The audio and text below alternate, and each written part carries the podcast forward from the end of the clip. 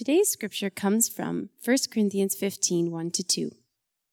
Now I would remind you, brothers, of the gospel I preached to you, which you received, in which you stand, and by which you are being saved, if you hold fast to the word I preached to you, unless you believed in vain. You may be seated. As you're being seated, let's pray together. Lord, we thank you for your word to us this morning. Jesus, we thank you for your good news. Help us to understand what that good news is and to apply it to every single facet of our life. Jesus, we say, You are Lord, and we are not. Give us ears to hear, eyes to see all that you have for your church this morning. In your name, amen. I, I do love a, a good reveal, a surprise in the movies I watch.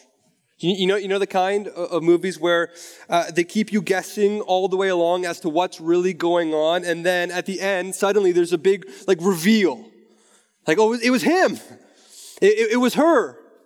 Now everything makes sense. If the director is particularly generous, they'll quickly replay key moments of the film, showing you how it all makes sense with this new information, this, this key to understanding. And I think because I love those kinds of movies, that's why I love 1 Corinthians 15 so much. See, 1 Corinthians 15 functions in this epistle in, in much the same way. As we come to this chapter, something similar is taking place. See, see Paul has, I think, uh, patiently and pastorally been dealing thus far with a pretty unruly congregation. We can agree, right? It's a tough church to pastor. And he's been dealing with them patiently, graciously, lovingly.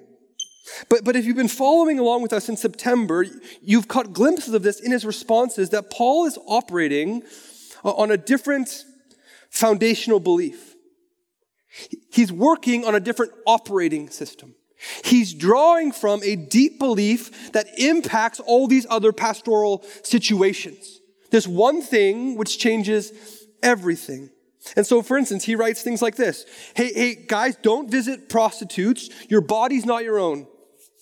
And don't pledge your allegiance to me or, or, or to Apollos or to Peter. We're just servants and stewards. And you know what? Speaking in tongues is actually not the mark of Christian maturity. You think it is? Love is the mark. Love is the thing. I think it's fair to say Paul is inviting us in this entire letter into a completely different way of seeing, way of being. He's inviting us to consider a different operating system. And as we come to chapter 15, we have perhaps most beautifully and clearly in all the New Testament the unveiling of the key that changes everything. What does Paul say in our text this morning? Now, I would remind you of the gospel. Of the gospel. The gospel is the key, the, the character, the, the protagonist, the, the operating system behind everything, not only in 1 Corinthians, but in fact, the entire Bible. The Bible does not make sense without the gospel. The Bible is not a good news book without the good news of the gospel. Everything hinges on the gospel. See, that's what that word gospel means, just good news. And next week we'll see this more in depth, but Paul, he, he, summarizes the good news like this. He says, The good news is that Christ died for our sins in accordance with the scriptures, that he was buried, and that he was raised on the third day in accordance with the scriptures. See, there were many good news messages in Paul's day. There are many good news messages in, in our day. But, but Paul's good news and, and the good news of the Bible and, and the good news that we proclaim here each and every Sunday morning has everything to do with, with Jesus. Jesus who died on the cross for your sins. Jesus who was buried. And Jesus who rose again on the third day. This is the good news message that we proclaim and will always proclaim. And it seems as if this key, this bedrock teaching, is something that the church in Corinth is prone to forgetting. Again, how, how did Paul begin? Now I would, what? R- remind you. Remind you. Seems like the church in Corinth has a case of, of gospel am- amnesia, but in fact, it's actually worse than that. At the center of this chapter is the problem that Corinth is experiencing. Paul says this in verse 12. Now, if Christ is proclaimed as raised from the dead, here's the problem, church. How can some of you say that there is no resurrection of the dead? Forgetting the key of the gospel and forsaking the key of the gospel, I think safely encompasses all who are sitting here this morning to, to one degree or another. It encompasses you and me. So you might be in the forgetting camp. Maybe you've been a Christian for a long time. The gospel is nice. The gospel is cute. You remember at the camp, you were preached that gospel once and you've moved on from it. Right? You assume the gospel and the gospel has no current bearing on your life. As author Tim Keller says, it was your ABCs of the faith, the beginning bit of your faith, but it should be the A to Z, all of your faith. Everything. The, the gospel we're going to see over the next three months is as equally important as the day you enter the faith to the day that you die in the faith. We, we never leave the gospel. We, we, we never move beyond it, uh, grow wiser than it. Uh, we always remain in the gospel. And, and maybe you've forgotten that.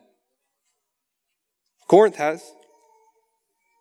Still, for others, it's not a matter of recalling something you already believe but believing in something for the first time you don't think is actually true.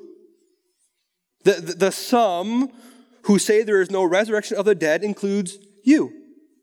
You're, you're part of that some. You're in that group. And let me just say to you again, for three months, we're unpacking the gospel. You could not have joined us at a better time. We're just going to talk about the gospel for, for three months. And, and you know what? I know some of you, when you heard that, you're like, ugh, and if I'm being honest, as I'm preparing for this section in 1 Corinthians, I was a bit like, ugh. Because we've just come from what? Like spiritual gifts, right? Those were wild. And before that, it was sex. And then before that, it was idolatry. And then, be, right? And then Paul says, no, the thing that you need to know, church, the thing that we need to know, church, is the gospel. Is the gospel. Today, Paul's going to show us four things.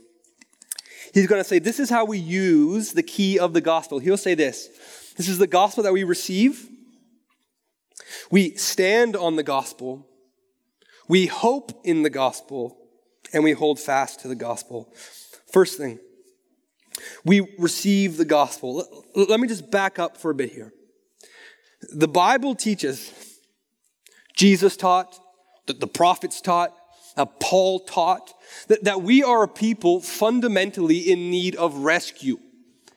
That we are right now outside of Jesus in, in a perilous position, in a perilous place. And, and maybe you come this morning, and this is how I used to think, and, and you're thinking, my biggest hurdle to following Jesus is this resurrection bit. Now, albeit that's a big hurdle. To say someone who was dead is now alive, not only alive, but now reigns forever and is coming back. That's a big hurdle. I get that. But what I want to suggest this morning is that the bigger hurdle to you, the bigger hurdle to you believing in Jesus has nothing to do with the resurrection, but has everything to do with your own belief in your self sufficiency.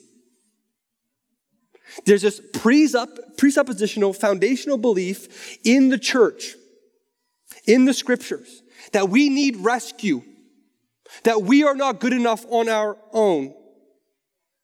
See, author Tim Keller identifies our current culture as living in a performance narrative. Uh, what philosopher Michael Sandel calls uh, the tyranny of merit, right? And if you think you, li- you don't live by a performance narrative, I, I invite you uh, to consider the lines that you've drawn in your life. So, for example, maybe you've come this morning and you're, you're a cultural conservative. That, that's how you identify. Your YouTube algorithm is all sort of conservative echo chamber stuff. And, and, and you come this morning and you've drawn lines. And conservatives assure themselves that they are on the right side of history by what, drawing lines between those who uphold traditional values and those who don't uphold traditional values, right? That's, that's how they assure, assure themselves. Liberals, on the other hand, assure themselves that they are on the right side of history by drawing a line between those who are progressive and those who stand in the way of, of progress, those who are uh, narrow minded or, or small minded. We all draw lines. I could go through each group. We all draw lines. And, and in fact, the drawing of lines is inevitable. You, you can't get away from it. I'm not suggesting we do. We all tell ourselves that we are enlightened or on the right side of history, we love that phrase, based on certain beliefs or practices we hold to. Again, lines are unavoidable, good and evil, right and wrong, life and death, these are all very real things. So the Bible does not say there are no lines. Rather, it says all of humanity is on one side of the line. All of us. Everyone. You and me. And the reason that the Bible gives for putting us all on one side of the line is this word called sin. Our rebellion against God and His created order, His law. Rebellion that, yes, extends to our own individual evil, but beyond that to systems of evil, whole movements of evil. Systemic havoc wreaking evil on creation and creatures alike, rebellion. And so, knowing that something is wrong, something is not right, while our world, sometimes us, while, while our world tries to live by a performance narrative to get us across that line, the Bible invites us into a different kind of story into a paradigm shattering reality. It's the story of grace, of grace. A story where the move from death to life, from darkness to light, from doom to salvation is contingent not on your performance, not on your faithfulness, not on your ethnicity, not on your cultural righteousness, but on God's grace expressed in the good news of Jesus. See, here's what this means. Those who are saved by grace, this is one author. Those who are saved by grace are not those who are smarter than others, more rational than others, better behaved than others, kinder or humbler or more generous than others, or better by any criterion, any other criterion of performance whatsoever. Those who are saved by grace are saved, listen, Christ City, despite their performance, not because of it. So, what has God graciously done? God sends his Son, sinless deity, fullness of God, to, to die in the place of sinful humanity, to reconcile not only individuals, but Colossians tells us all things to himself through the blood of the cross. Jesus died to bring you across the line to bring us across the line, to put you on the right side of history, God's side. And all that remains is for you to believe. See, belief, faith in the gospel alone saves me and saves you. And so we believe as a church that Jesus is speaking to you this morning when he says in John 3:17, "For God did not send his son into the world to condemn the world, no, for God did not send his son into the world to condemn the world. What does he say? But in order that the world might be saved through him, through Jesus, in Jesus. This gospel saves. Again, all that remains is for you to believe it. Or in the language of 1 Corinthians 15, receive it. Again, verse 1. Now I would remind you, brothers and sisters, of the gospel I preached to you, which you received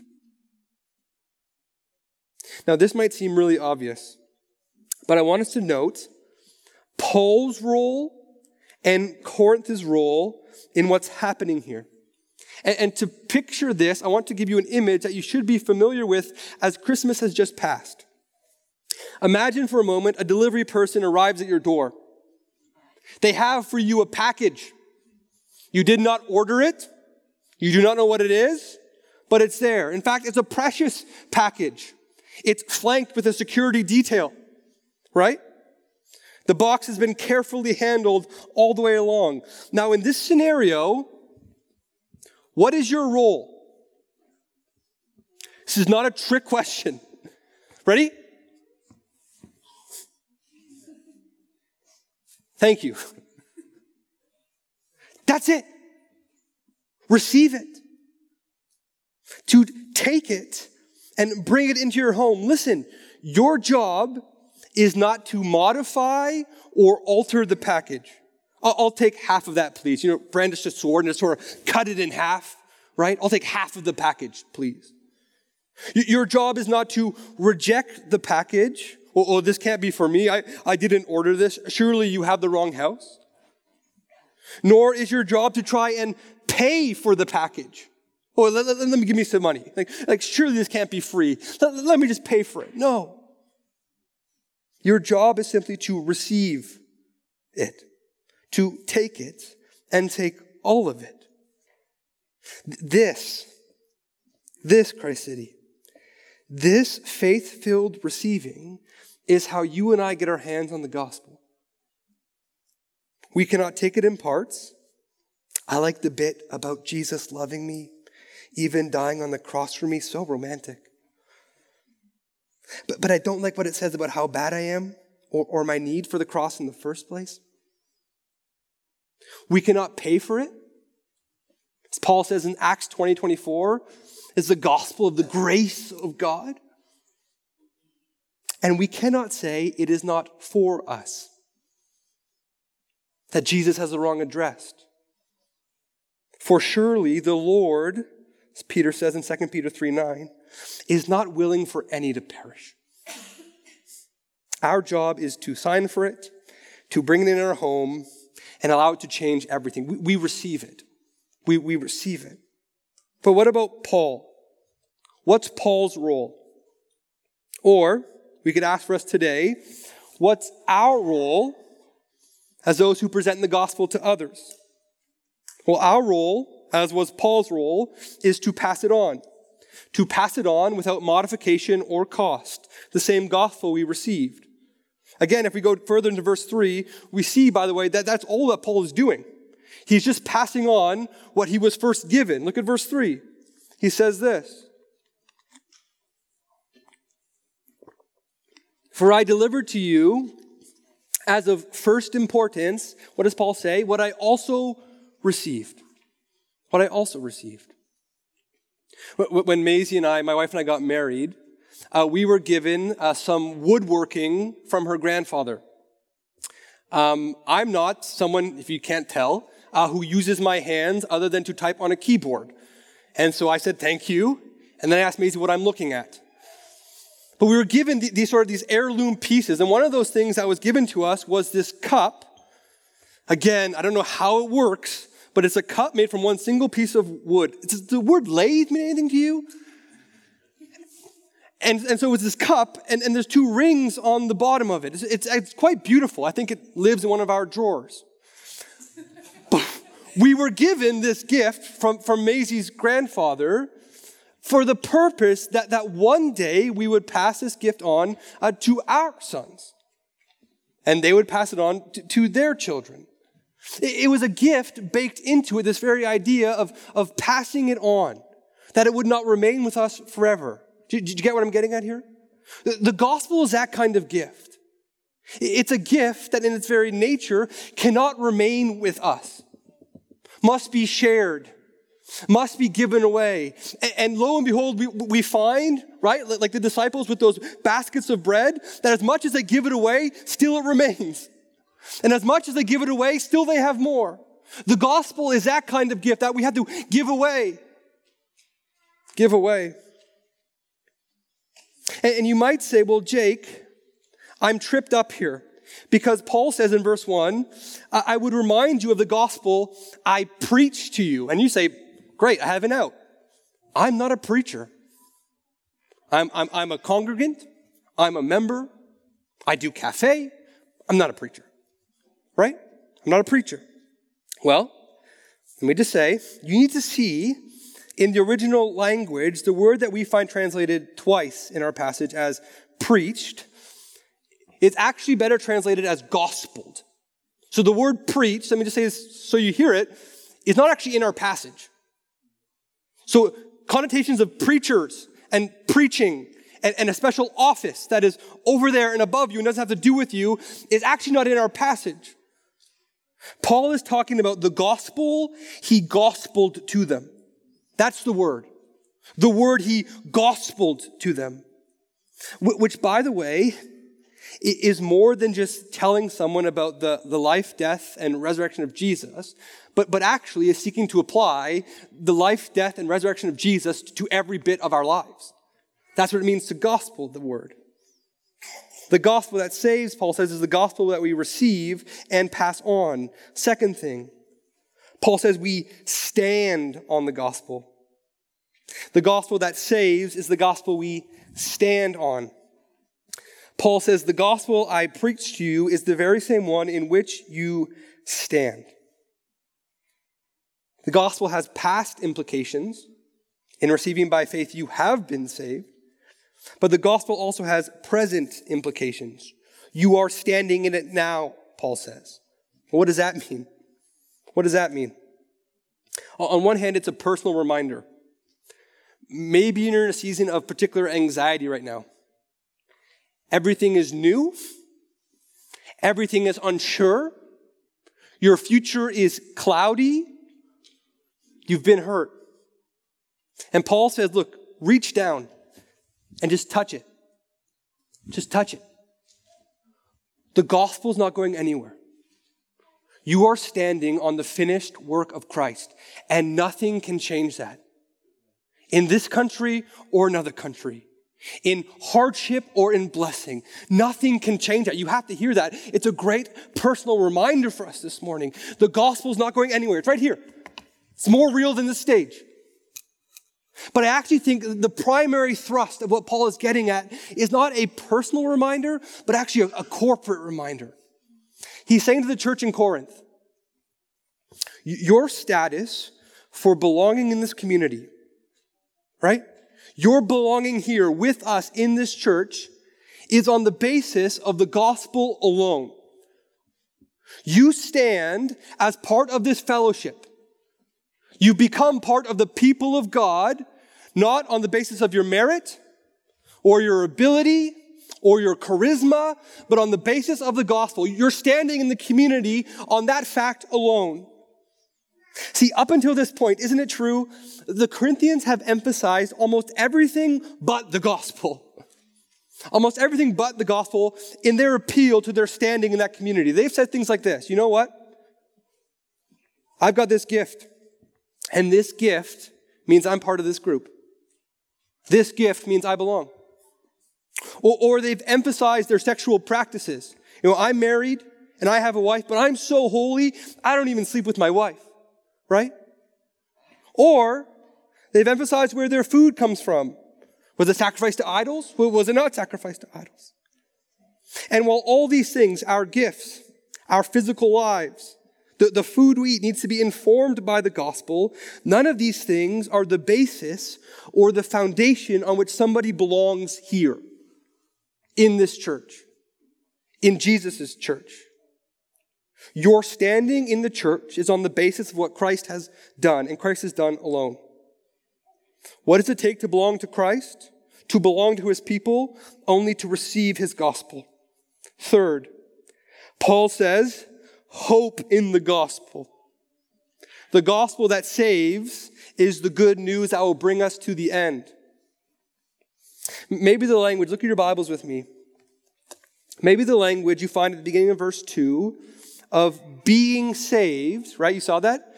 Being saved is strange to you. How does that work? Are we saved or are we being saved? Uh, I want to use an illustration I used back in 1 Corinthians 1. I know you remember that sermon, and so again, you can just, you know, gloss over here. But in verse 18, Paul said this. He said, For the word of the cross is folly to those who are perishing, but to us who are being saved, it is the power of God. And so here's the illustration. We can think of the past and the present and, and the future of our salvation like being in a boating accident. Just go with me. Right? You were saved once and for all. When the Coast Guard pulled you out of the water, when you trusted in Christ, you were saved. You are saved as you sit on the boat, right? The gospel has become the basis on which you belong to God's people, the church. You are saved. You experience right now your salvation. And you are being saved as that boat makes its way to the shore. We do not yet experience the fullness of Christ's kingdom, the fullness of our salvation, the fullness, as we'll see later, of new resurrected bodies. And so one old dead theologian wrote 500 years ago, in a helpful way, he said, For even though by the death of Christ, complete salvation has been given to us, a salvation that was proclaimed by the gospel and embraced by faith, you have been saved. Nevertheless, he says, we do not yet take possession of that salvation perfectly as long as we are living in faith and in hope. We saw in 1 Corinthians 13 that, that faith and hope will come to an end because they'll be realized at the return of Christ. Only love will endure. We still now live in faith and in hope. And over the next few months, we're going to be invited to see how the good news of Jesus' resurrection impacts our future. What the good news means for our body. What Jesus' body has to do with our body. Yet the future hope of the gospel is meant to have present implications. And specifically, it should fill us with hope. With hope. The, the funny thing about the gospel is that you can know its contents really well. You can download all the information. You can read all the books. You can sing about it every Sunday. You can hear it preached from the pulpit every week. You can even shout out the occasional amen. But the gospel is not just a message to affirm. No, in, in fact, more foundationally, the gospel is the power of God to transform us, to change us, all of us, our hearts, our desires, how we live and move in this world. The gospel is not just a message to download, it's meant to transform us. And if I can speak just personally for a moment, one of the ways that I am constantly confronted with my functional unbelief in the gospel is in my tendency to despair. Uh, over the Christmas break, which is fun if you if you have you know um, I won't say that. Christmas is so fun. Over the Christmas break, I, I found myself um, in that same despairing place. I was also reading for the first time uh, the, the Fellowship of the Ring, the Lord of the Rings, that, that first book. Now you know my shameful secret that all my illustrations are coming from the movies, right? And, and, and not the actual books. But if you don't know the story, it's pretty simple. Uh, bad guy, ring. Um, they're trying to destroy the ring. If the bad guy gets it, he wins. If they destroy it, they win. That's a basic over- overview of Lord of the Rings. Nerds, don't come at me. and in that book, as they're trying to figure out how to destroy Sauron, right, the bad guy, the, the picture grows increasingly bleak. And the more they discuss it, uh, uh, their mission to destroy the one ring, right, grows in their mind as this impossible thing. And the accusation is even made at the council in Rivendell that, that their plan to use a hobbit, a small and insignificant creature, is born from despair. Just, just a plan of despairing people. And yet Gandalf, the old and wise wizard, he pipes up. He says this. He says, It is not despair, for despair is only for those who see the end beyond all doubt. I want to say that again. Despair is only for those who see the end beyond all doubt. Please hear this as someone who you just heard is prone to bouts of depression and despair. Hear this with all the pastoral sensitivity I intend behind it. D- despair is an arrogant thing. It is an arrogant thing. Despair says, I know my future and nothing good waits for me. Despair says, around the corner lies only more heartache, more suffering, more sorrow. I don't want to give it away, but in 1 Corinthians 15, we find that the gospel gives us hope that, verse 22, though we will die, in Christ all shall be made alive. And that when Christ returns, verse 26, the last enemy to be destroyed is death itself. And that body, that body that is now, for the first time or for a while, beginning to give you aches and pains, or, or turn on you in a much more sinister way.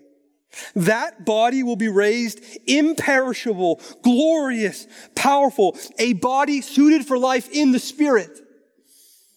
And that mind, that mind, my mind, your mind, which seems more like an enemy today than a friend, that too will be made new. Friends, we do know the end, and it is not the kind that lends itself to despair, but to hope. To hope. Last one. We hold fast to the gospel. What does it mean to hold fast to the gospel?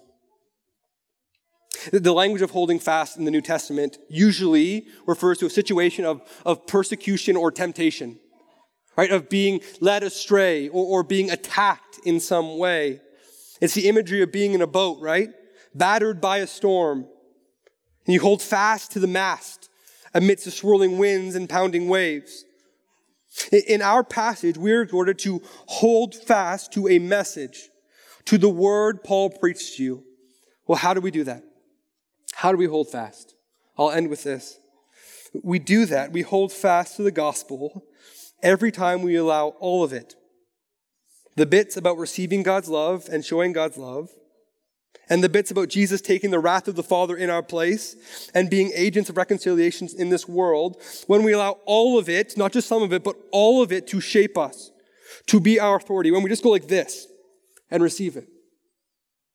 We hold fast to the gospel when we ensure that how much money you make or what you've done in your past or how charismatic you are never becomes the basis for someone to belong to the church of Jesus, to belong to Jesus. When we welcome people purely, as Paul says in Romans 16, because Christ has welcomed us. When we stand in the community of God's people on the gospel alone. We hold fast to it when we make the gospel our hope. Not homes, not cars, not vacations or cryptocurrency. Holding fast to the gospel is to say, our only hope in life and death is that we are not our own, but belong, body and soul, to Jesus.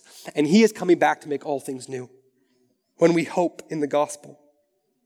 The gospel that saves must be received. It must be our only basis of standing in the church, and it must be our only hope. That's what it means to hold it fast to hold fast. Unless, unless, Paul says, unless you believed in vain. Unless he's saying, you don't actually believe this.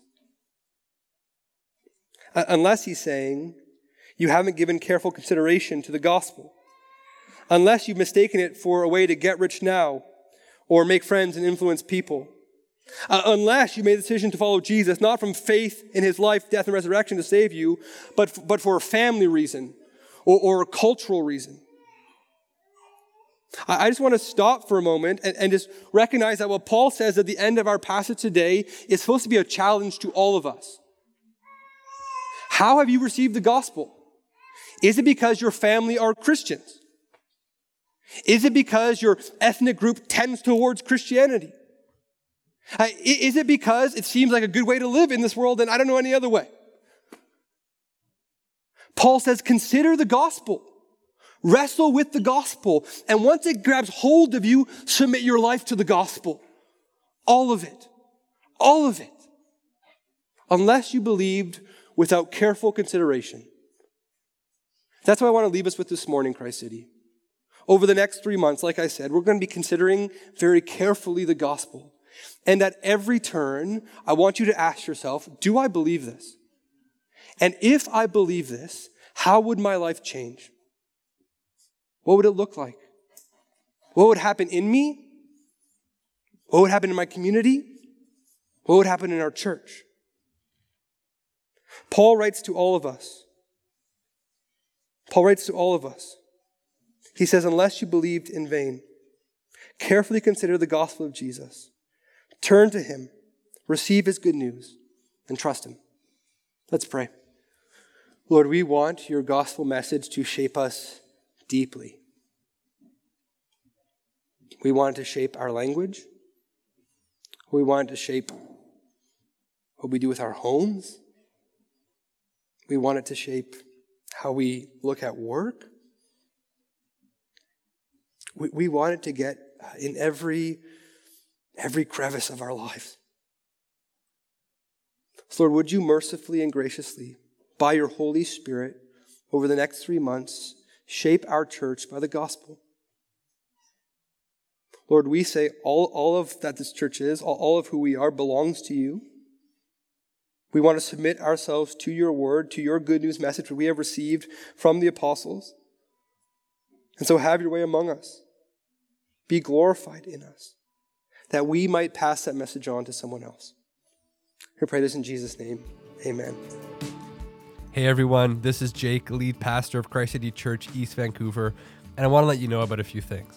First, if you're not a part of a local church, let me invite you to join us each Sunday morning at 2605 East Pender Street in East Vancouver for worship, word, and sacrament. Second, if you are new and you want to get connected, let me say welcome. Christ City Church East Vancouver is a neighborhood church committed to making missional disciples for the sake of the neighborhood. If you want to be a part of or hear more of what we believe God has called us to do in East Vancouver, please reach out to me at jake at christcitychurch.ca.